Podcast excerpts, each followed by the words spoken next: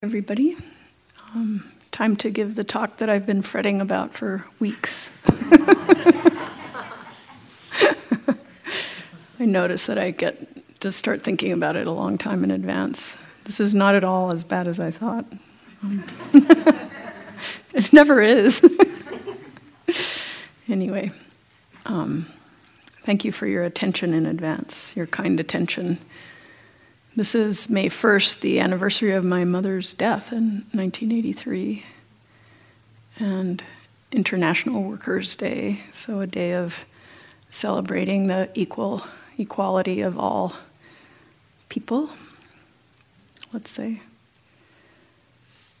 And we're here, some of us maybe knowing that we're closer to death than we than others are, and some of us not knowing where we are on that arc, and some of us feeling that we're placing ourselves somewhere there. But you know, this is a a tender world and a vulnerable gathering as we are. That's a little bit what the talk is about.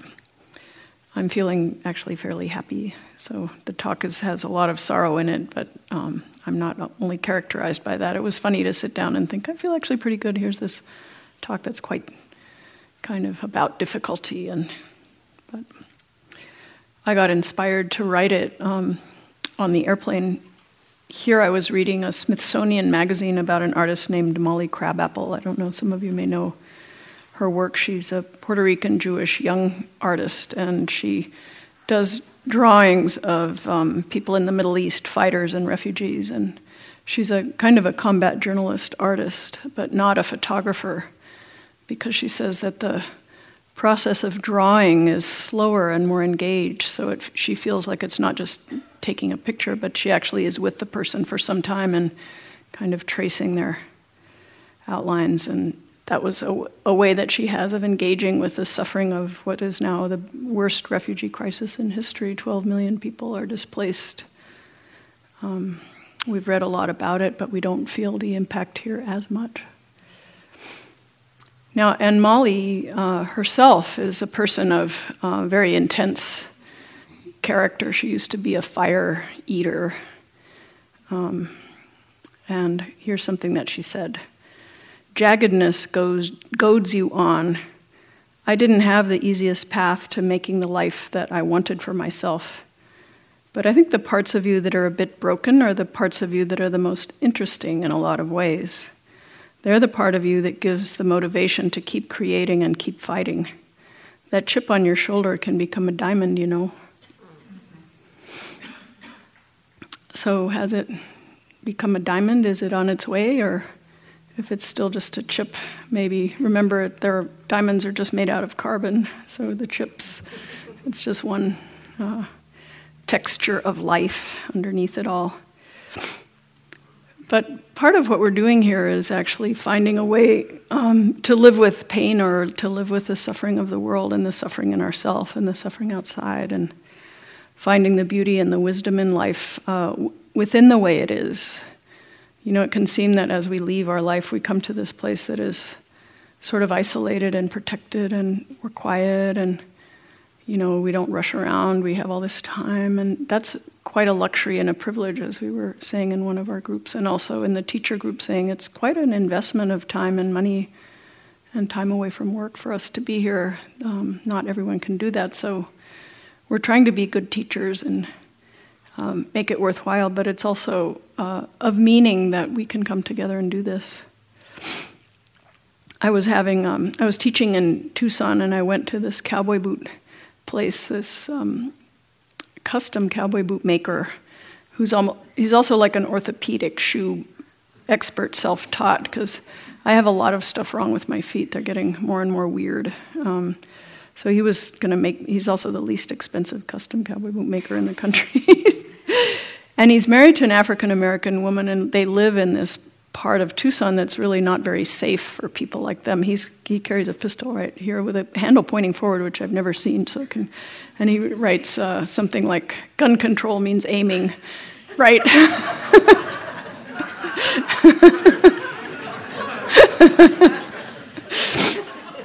so I talked to his wife Shirley, and she was asking me what I was doing in Tucson. I said I was teaching a retreat, and she just was one of those like beautifully natural people. She said, "Oh wow," she said, "It takes people with a lot of heart to go in there and explore like you're doing and teaching." She said, "And then what you learn by exploring, you can share what you know." Come out, there's not enough compassion, there's too much greed in this world. Thank you for what you do. I mean, she'd never probably even heard of meditation before. She, I could listen to her all day long how she felt about how people treat her sometimes and stuff. She's like, well, I just let them, you know, I don't take it on. It's not, I just say, have a good day, kind of thing. She's a very wise person. So, although we're here in a place that feels protected and stuff, like I also learned before I came that the there's an attempt to put the Joshua tree on the endangered species list, and they all, they look so Dr. Seussian, like they have so much personality and like one of them out there is kind of half of it is dying and the other half is bearing fruit. I mean, they're really like seem like somehow a special kind of species, but if they do make it on the list, they'll be the first ones that are endangered by climate change. Um, and that's kind of a political issue because if they get on the endangered species as climate change, then that means that something else has to happen about it. And we're not living in a way in the um, harmony of being with nature. Not to say that every indigenous group was um, actually in balance with the planet. That's maybe the global warming. They're trying to give a date to the beginning of it, and there some archaeologists imagine that it's when we first figured out how to make fires.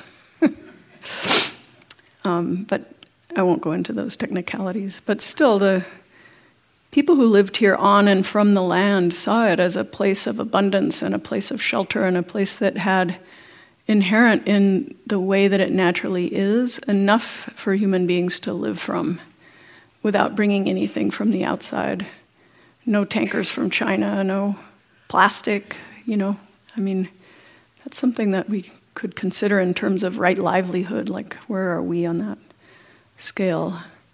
And I also just would like to acknowledge the people who were here before the um, European invasions and who still continue their way of life and express it through a free museum in Palm Springs that's really interesting with some talk about how um, indigenous people and African Americans both lived together and had common struggles and then have also had some um, splitting from each other.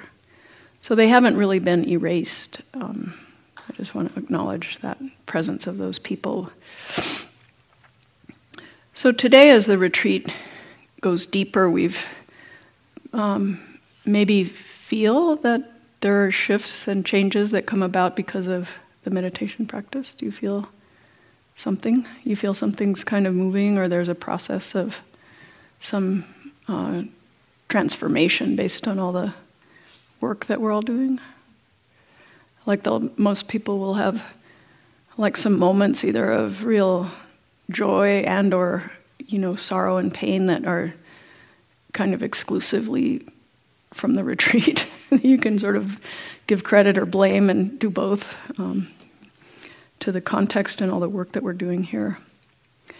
One thing that I noticed in one of the groups is that there's a sense that um, of feeling a little bit bound to the breath, as if that's kind of the, the main place where we need to be aware. And as the retreat goes on, George talked about mindfulness in all postures, and the Qigong um, incorporates all different kinds of movements.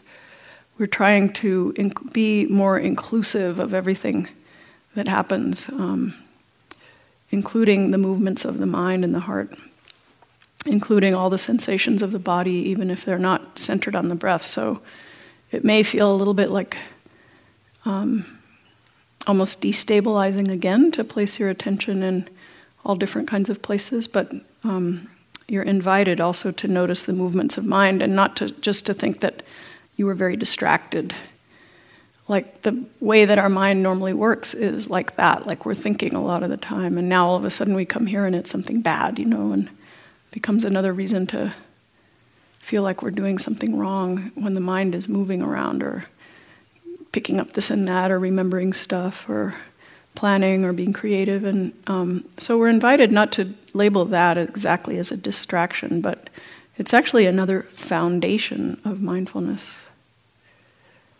I'll come back to that, but to let that sink in that what your mind is doing is a foundation of mindfulness. It's not only the breath and the body, although the breath and the body are primary and very basic. So when we feel neck pain or we're sleepy or enraged or feel hurt um, or sadness or afraid, and sometimes the breath may not feel very interesting as something you know powerful enough to sort of get you away from that stuff. Then the invitation might be to be with it a little bit as we're gradually expanding our focus to acknowledge the places that our mind and heart go use them as a foundation of mindfulness place where you can't you, you almost feel like you can't do it well even that is a foundation of mindfulness just to say like okay this is what it's like when i can't do it when I hate being here. When there's no dinner, there was a small community of us t- um, meditating on the absence of dinner this evening, and it was kind of sweet. You could see we were all kind of there waiting and wondering what was going to come out and when, and what happened to all the casserole. Did it go? It was the latecomers. Um, but you could feel us all actually being with it, being like with ourselves and the situation in a kind of a beautiful way. It was I actually enjoyed spending time with it. I was counting how many of us are here without any food, eight. and sort of holding that kind of anxiety. Um, and it was good that we I wasn't the only one, or it might have felt like really pathetic. so also in this practice, we're not the only one. The teachers also have what's called the five hindrances. Um, maybe we even have more hindrances than you guys. I don't know. The basic instruction, as George gave this morning, is to really find the still place or the place of just uh, being able to feel and be with, like the hurricane of different things. Um, to, if possible, to find the sort of be the one who knows what's going on, be resting in the knowing as much as in the storminess of it. But it's not by resting in the knowing of it that it's not like a refuge, like getting away. It's a way of having some uh, enough calmness to be able to be with something that's happening that might be jagged or cha- challenging. There are many different ways of working with that. Sometimes it might feel like softening into it or letting it be, or sometimes it's taking a little break from it as a way of gathering our resources to be with it again so that if you start feeling like you're really getting dragged down to um, soften up also on the structure of your practice so you know you're taking care of yourself on a challenging day. This is kind of advice that you'll be getting from the teachers or hearing um, in the groups um, that other people get.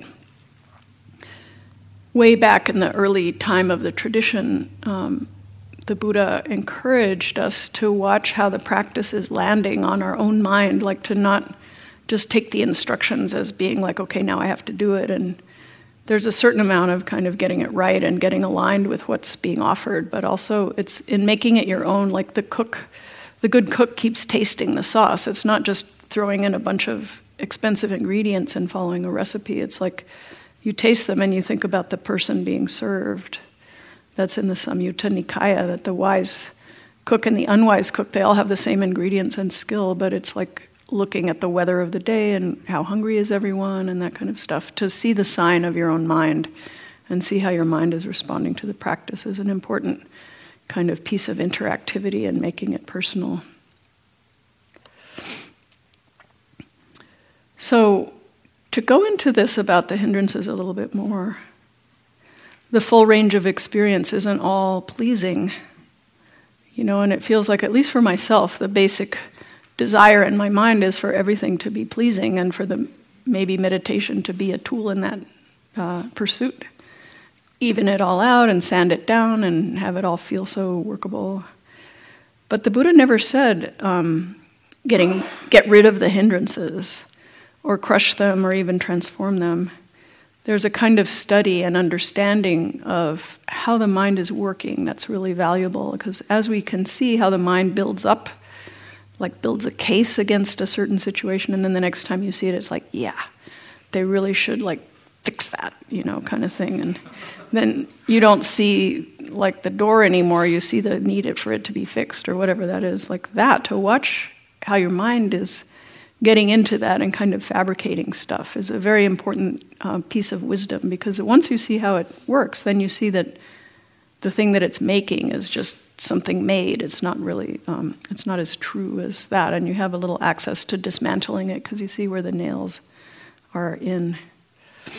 We're also invited to see when our mind is in a process that feels more enlightening or more uh, joyous, like just to explore the mind without judgment, without clinging to, or at least observing how beautiful experiences might lead to clinging and the desire for them to be reproduced, and how difficult experiences can start to create some mental waves to prevent it from happening again. Just starting to understand directly and not in theory to feel uh, what's going on, the difference between having a wandering mind or a mind that's hard to pin down and the idea that like I feel so much like a failure as a meditator. You know, that's a different thing. It's kind of an opinion.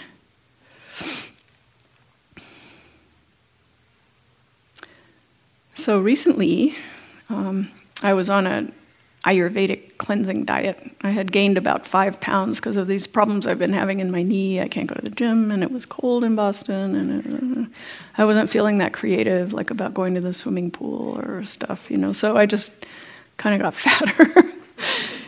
and then this um, yoga community that I'm loosely affiliated with said, We're going to do our spring cleanse, and there's going to be a Facebook page, and you can even talk about your poops. It'll all be really fun. So I was like, Okay, I'm going to get on that. So I got on it and I'm making all this stuff with spices and beans, and my husband is like, oh my God, you know, like, are you eating that glop? He's like, eating that gruel? And it was a week with some time at the end, like, it took a little bit of time to come out of it. And he'd say, When are you moving back in with me? Like, when are we going to eat together? And I'm like, Well, you can eat my beautiful food. And he's like, No. And I felt like I was in paradise. Like my body really cleared out and started to feel good, like eating a lot of vegetables and stuff, and a lot of hot tea, and doing these long sort of self massages in the bathroom with warm oil. It was so great, you know, but he wasn't getting the benefits of it. So he made up this dinner party with we'd go out with all our friends on the exact day when I was allowed to eat like whatever. And so we went to Las Brasas and I immediately like said, "All right, you know, I just had had enough of the pressure and I caved in and I had mole and I had a taco de carnitas and I had a sofrito and I, I did manage to avoid the mixed drinks, which everyone else was enjoying.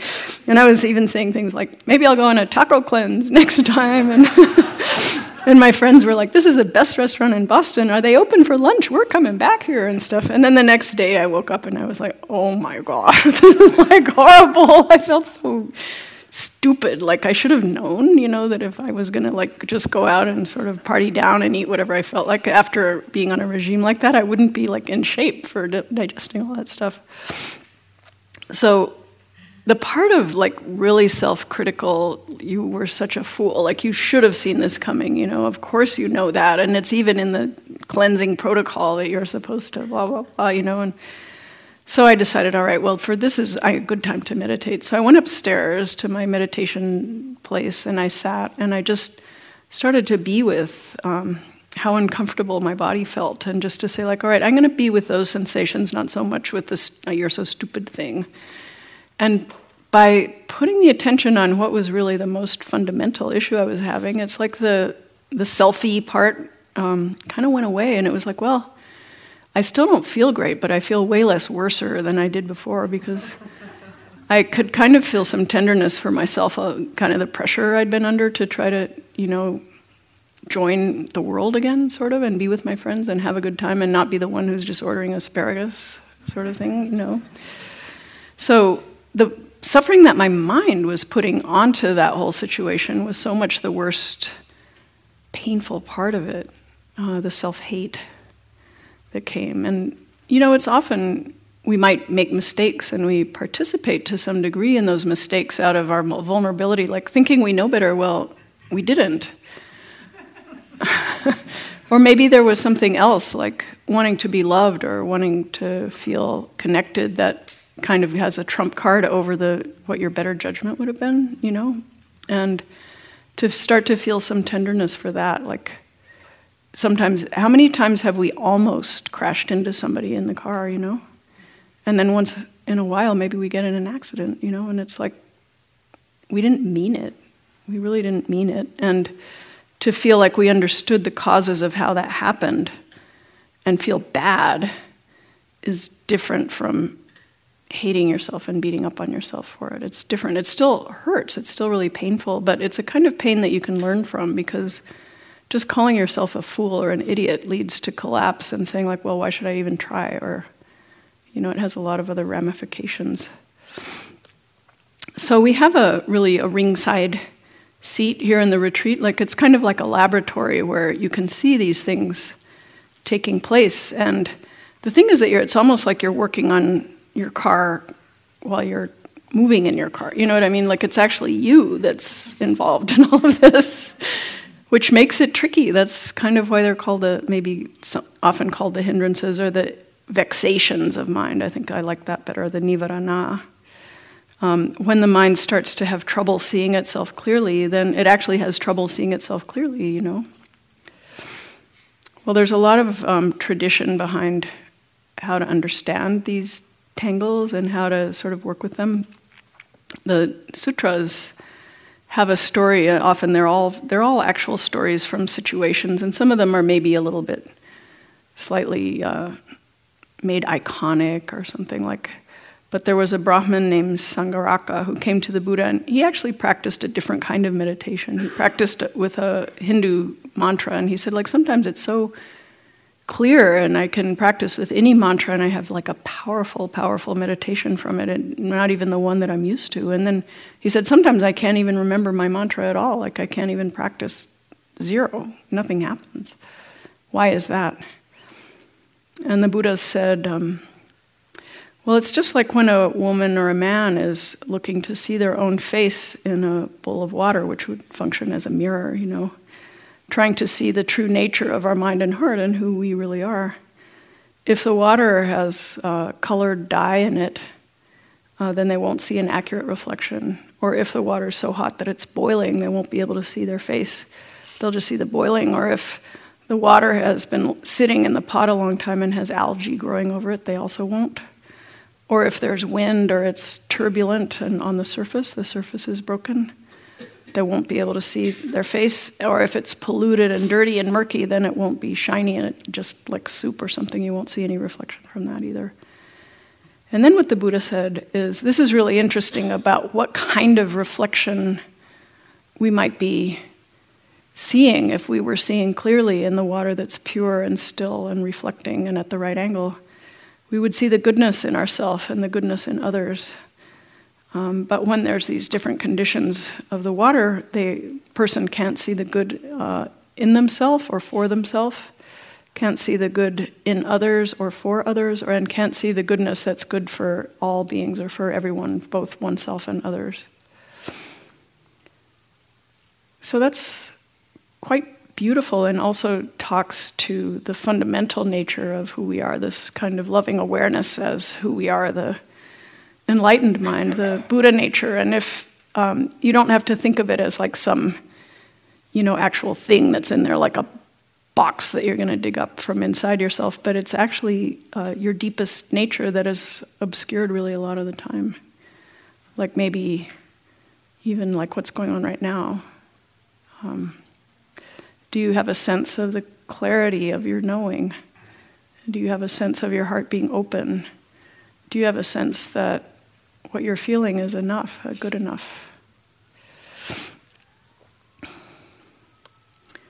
So that when the water is full of dye or a colored water, um, that's, re- that's a metaphor for uh, the mind that is filled with desire or, or wanting or neediness, feeling like the water that's clear isn't good enough, like it needs to be something more pleasant or more decorated than just water.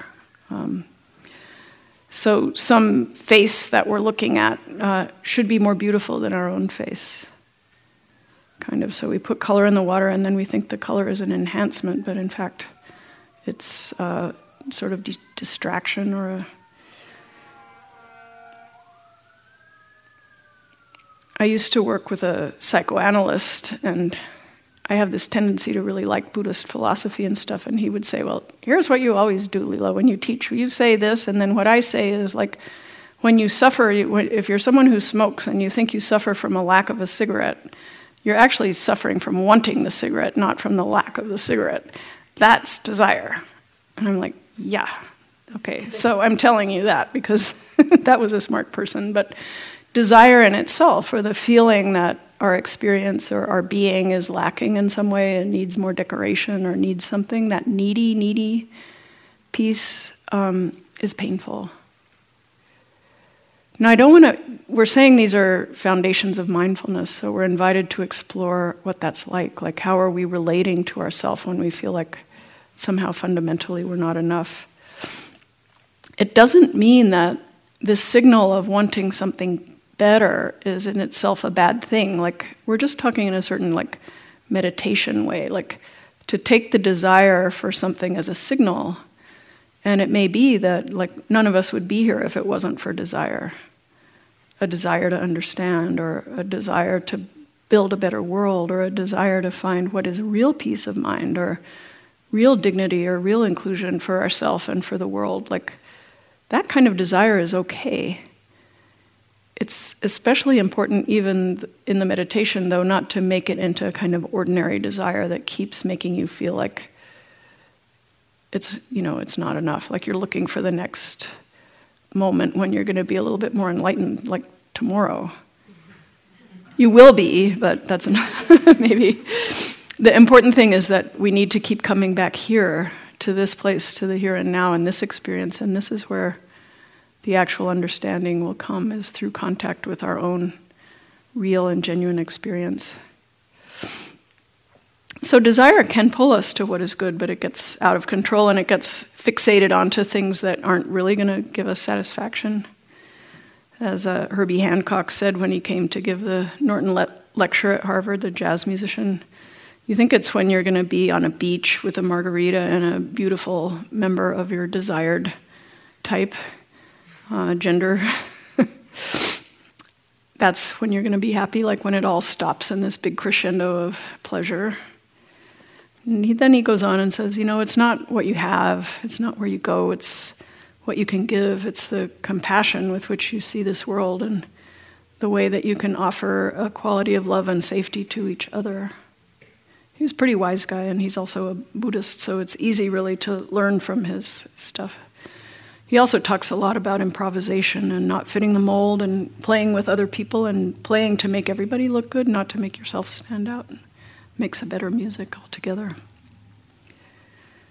So, to sort of see that our mind that seeks delight and seeks pleasure, let's not make it a criminal, but um, it may not also be the thing that we want to be happening at all times. Like to be intimate with what's here is a better strategy for deeper happiness.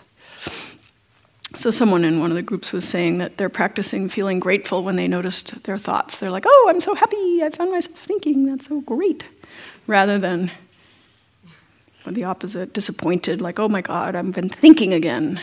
Damn, back to the breath, know. and the last on desire is like, I think the desire is almost always deeper than what we think is going to satisfy it. You know, the Rumi says, listen to the dog crying out for its master, kind of a, wanting that love and connection, really, with the ultimate, with the divine. So, anger, when the water's boiling, when you get hot, you can actually feel a heat in anger sometimes, or I guess there's also cold anger. Um, we start to see the mind in terms of we, me and them. Like, that is what's wrong, and I want it fixed right now. And we, in the retreat, since we're having kind of a laboratory version of this, it's like when we find ourselves angry or judgmental, let's talk about just from the things on the outside for now. It's like there's a way that we sort of feel better than that other person or better than that situation or whoever planned this. It's like if you left it up to me, I would be able to figure this out. Like, but no, it's like this instead. So we often miss that subtle kind of elevation that we put in for ourselves, like what's what's actually driving the anger might also be the feeling of um, being able to feel consolidated a little bit as a self, like a little safer that I know who I am and I'm like okay, and I'm kind of all this trouble in the world and all the imperfection is like something that I, the angry mind kind of immunizes you from in a certain way. Innocently, but good to keep an eye on that. If you find that anger is kind of a big theme in your life, and um, sometimes it's good to mentally put it up on the altar next to the Buddha and say, like, maybe I came by this for a natural reason. I have good reasons why this is a difficult and dominant emotion for me. And let me understand it rather than continually blame myself or justify why I'm so angry, those two.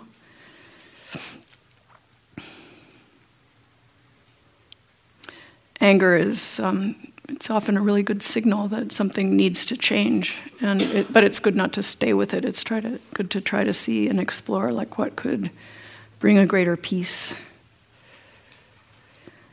Underneath the heading of anger, I want to talk about also a little bit about grief and sorrow and those things, which are processes where it's actually like the cure for the pain is in the pain, which is um, one of the strategies for working with the hindrances in general is to actually let yourself feel the suffering, like I was saying about my experiment after the cleanse.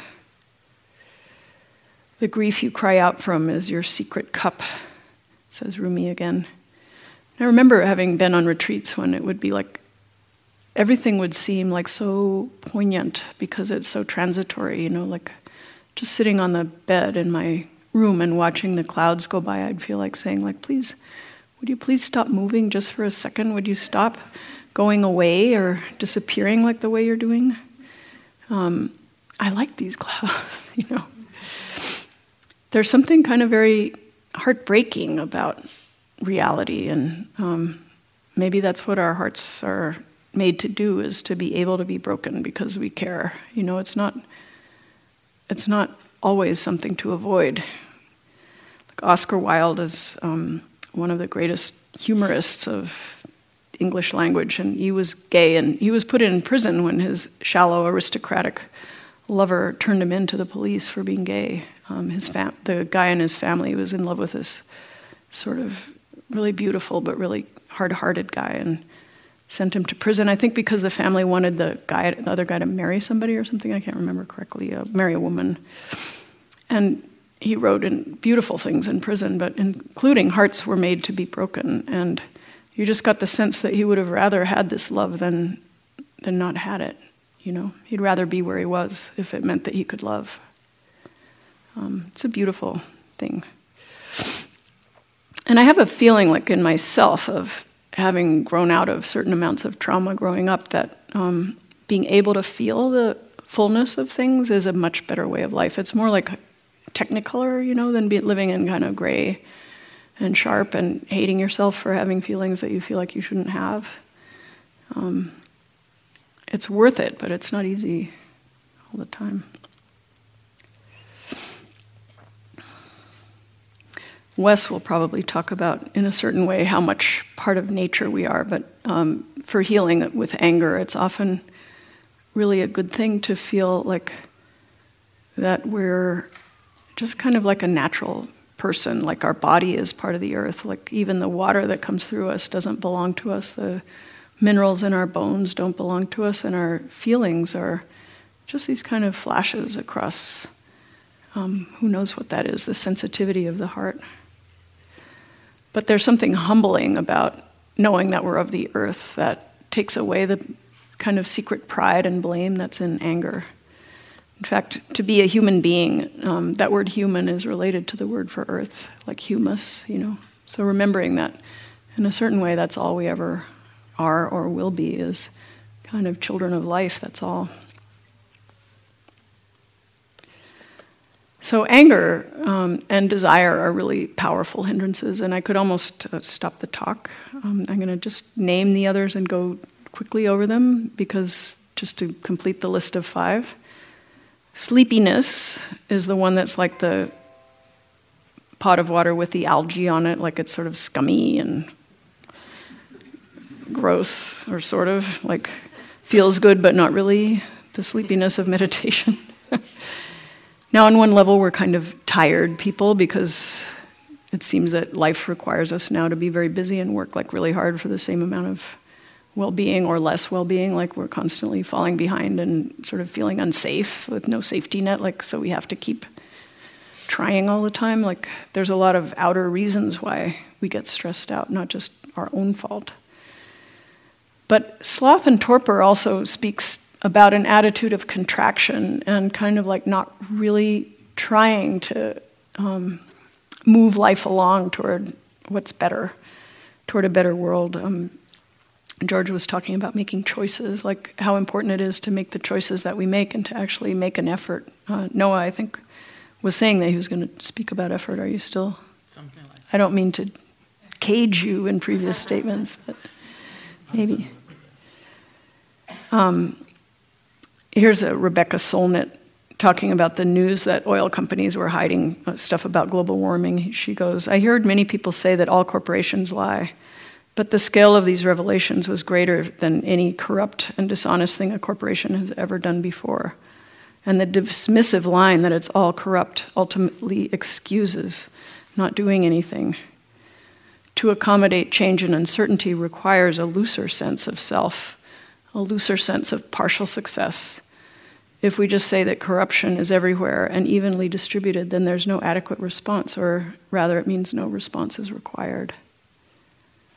So it's that type of contraction that says, I can't really do anything about this, that is referred to in sloth and torpor. And that's kind of not the Buddha's teaching. The Buddha's teaching is that a good, heartfelt effort and intention actually makes a difference. It may not make all the difference that's needed, and we may not be able to ultimately change everything, but we can certainly change a lot if we try and do it together. Make sure you do your walking meditation. That's the last thing on your sleep, sleepiness thing. if you're tired, take a nap, but um, more energy comes from exerting energy. So, anxiety and restlessness is that water that's uh, windy and um, the mind that can't settle down.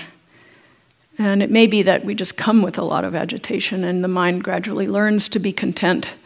It's good to try to discern and actually get the felt sense softening into the experience of the moment that calms restlessness down a little bit. Like you get start to actually taste something rather than sort of going on the surface and looking for whatever the next experience is. It becomes more fulfilling but also um, the anxiety that i might like to speak about just slightly is the anxiety of being afraid to feel things and being afraid of all the difficult feelings that you might have um, learned to not be with. So it's kind of like the more busy we are, the ne- that we never actually sit down and actually talk to someone and look at them or take the time to really be with stuff. And I think we need to be able to be in sync with each other and with life. So um, that kind of settling and finding some contentment in just being here is a helpful thing for restlessness. It may be just really enjoying your cup of tea or something like that. But try to find a place where there's some comfort. And this is a place of that kind of anxiety, but about not being able to, or willing to feel certain things. Um, it often helps to have each other uh, for this one, either in our life or also in the way that our container here implies that we're all going through this together. Like this afternoon, um, I went for a tiny walk with Howie in between our groups, it was this morning, and um, he said to me in the nicest way, Are you noodling about your talk? Because he'd seen me scribbling things down for the last few days. He said, How are you doing? Are you thinking about your talk? And I'm like, Yeah, I am. And he said, I do that too. Then it just feels better. You're not like the only one, you're not alone with it, sort of. Just, it starts to feel more natural and forgivable that we have all this stuff And lastly, doubt. Um, doubt of ourself, doubt of each other, doubt of the teachings, doubt if this is the right time. That is all like a view. Like doubt actually feels like it knows that what you're doing is not correct. You know, it's not really doubt. it's more like I know this is not going to work. right? and contact with the felt sense of experience, like coming back into the present moment, is kind of what gets you out of the place where you're listening to Mara all the time.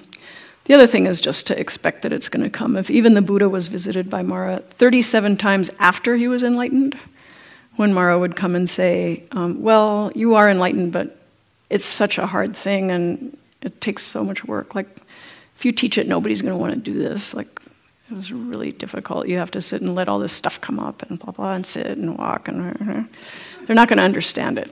Don't teach. Then later on, the Buddha um, was getting older, and Mara came and said, Why don't you just croak? you should just die now. You're actually old, and you have a lot of enlightened disciples. They can carry on after you. Why don't you just give it up? I mean, he was bad to the Buddha, but the Buddha would say, like, I know, you know, I know, I, I see your strategy here. Like, uh, you're not going to get me, kind of thing. And one thing that's good is to just expect it, like to say, like, this will happen. You know, I will feel crippled by self doubt and try to recognize that that's what's happening, not to buy into the whole story of it. Like, um, it could be in anything that we're trying to do that's wholesome that will feel doubtful about its value at different times. Um, to keep going is good the emperor Marcus Aurelius would prepare himself every morning and say, I'm sure that I'm going to meet at least one jerk today. and all the people that I need. And then when that person would come, he would say, Oh, there you are, kind of thing, in his mind. Um, but anyway, something like that to recognize Mara when Mara's there, to see, like, wow, so, this uh, emotional force is trying to cripple me. And in some ways, you know, this kind of doubt is a, can be a protector. It can say, like, well, I already know what it's like to live the way I live, you know, and if I try, then I could fail, and then I would even lose even more hope. So why don't I just stay with what I've got? You know, like, well, I'll protect you by not allowing you to grow, sort of thing. I'm kind of used to this, right? But it ultimately can be really overly confining. So in the end, it's like we might come in here like scared and uh, maybe broken in some ways, but often for very good reasons of history or um, society or just part of the broken nature of being a person or being life. You know, like the even the crust of the earth keeps changing and blowing up and shaking and stuff like that. It's all kind of like that. Wherever there are phenomena, there's going to be this kind of imperfection. And the closeness that we have, or the ability to be open, is um, kind of our greatest refuge, I think. We end up being able to rely on the capacity to let go and let be, which is a different kind of gesture than we're mostly trained. I think this is the Zen story that, you know, the hand that's always closed is deformed, but the hand that's always open is deformed. Like the hand needs to know when to hold and when to let go. And the training in letting go is not one that we receive that often, unless it's usually someone who's mad at us and says, Why don't you let it go? You know, or, or I should be letting this go, that you say to yourself. And usually you say it in that way that it's not going to happen. It has to happen some other way by saying, like, Well, I'm not ready to let go of this yet. Maybe one day I will be. Maybe I can forgive this one day. May I orient myself that way? Or maybe even just say, like, I'm not quite ready because the pain is too great. Like, that's a place to rest too um, different things. The, I have a friend who's a Tibetan Lama, and his daughter is like this. I think she's seen her dad like holding the mesmerizing all these people. So she's like become this little performer thing, and they're trying to teach her performer girl. They're teaching her her own uh, cultural dances and stuff. But she's growing up outside Seattle, so her Tibetan and her English get mixed up because she's learning them at the same time. So sometimes she'll start dancing and she'll be waving her sleeves like a Tibetan woman dancing, and then she forgets and she just puts Mary has a little lamb in there instead, you know? And it's like, it's just in this stream of who she is and what she's showing. And her dad says, like, she doesn't care. She just plugs in whatever, you know, she's open. She's just letting the singing kind of happen. Um, that's kind of what I'm talking about. It doesn't have to be one kind of song that we sing here. So, for the last um, piece of the talk, I'll read part of a poem by um, this Spanish uh, revolutionary named Miguel Hernandez, who lived to be probably, I think, 32 before he died in prison for being against the fascist regime. And he wrote incredibly beautiful and painful poems. Um, this one's called um, I Have Plenty of Heart, or in Spanish, Me Sobra el Corazón. I think I'll read, it's not the whole poem, but I'll read part of it. Today I am, I don't know, today all I'm ready for is suffering. Today I have no friends. Today I'm anxious to rip my heart out by the roots and stick it underneath a shoe. It's called having more than enough heart. Hoy estoy sin saber, yo no sé cómo. Hoy estoy para pena solamente. Hoy no tengo amistades, hoy solo tengo ansias de arrancarme de cuajo el corazón y ponerlo bajo un zapato. Or one more from him. Just the beauty of how it can move your heart. Like that's the beauty of him and the beauty of sadness, and also the beauty of the heart that can be moved. Whether your heart was moved by that poem or not may not matter. There might be other things. For within the sad garland of these chains, within the constant taste of prison guards and firing squads, and the precipice lying in wait for me, I stand tall, happy, and free. Tall, happy, and free, free, free, only through love. No, there is no prison for me. They cannot tie me down. No, this world of chains is small for me, and it's outside of me. Who can lock up my smile? Who can wall in my voice? Yeah.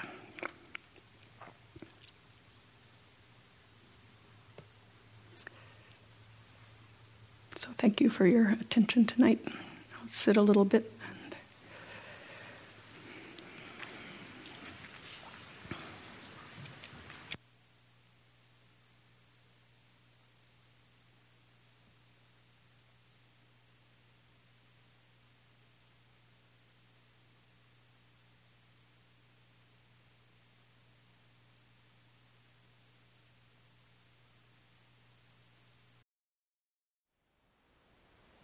Thank you for listening. To learn how you can support the teachers and Dharma Seed, please visit dharmaseed.org slash donate.